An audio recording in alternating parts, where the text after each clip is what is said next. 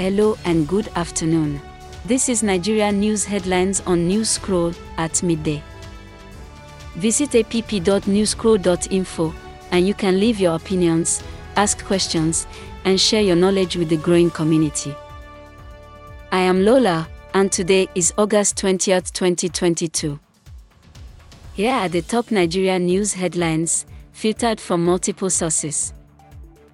Number 1 My relationship with Obaseki goes beyond politics, says Oshiomhole. Report by Punch NG. 2. Anthony Joshua is set for a place in boxing history. Report by This Day NG.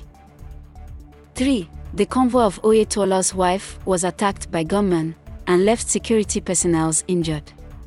Report by PM News Nigeria. 4. Peter Obi meets with the governor of Anambra State, Soludo. Report by PM News Nigeria. 5. Atiku and Wike's teams meet in Rivers State but fail to resolve their differences. Report by Blueprint NG. This rounds up the headlines at midday today from News Scroll. Visit app.newscroll.info.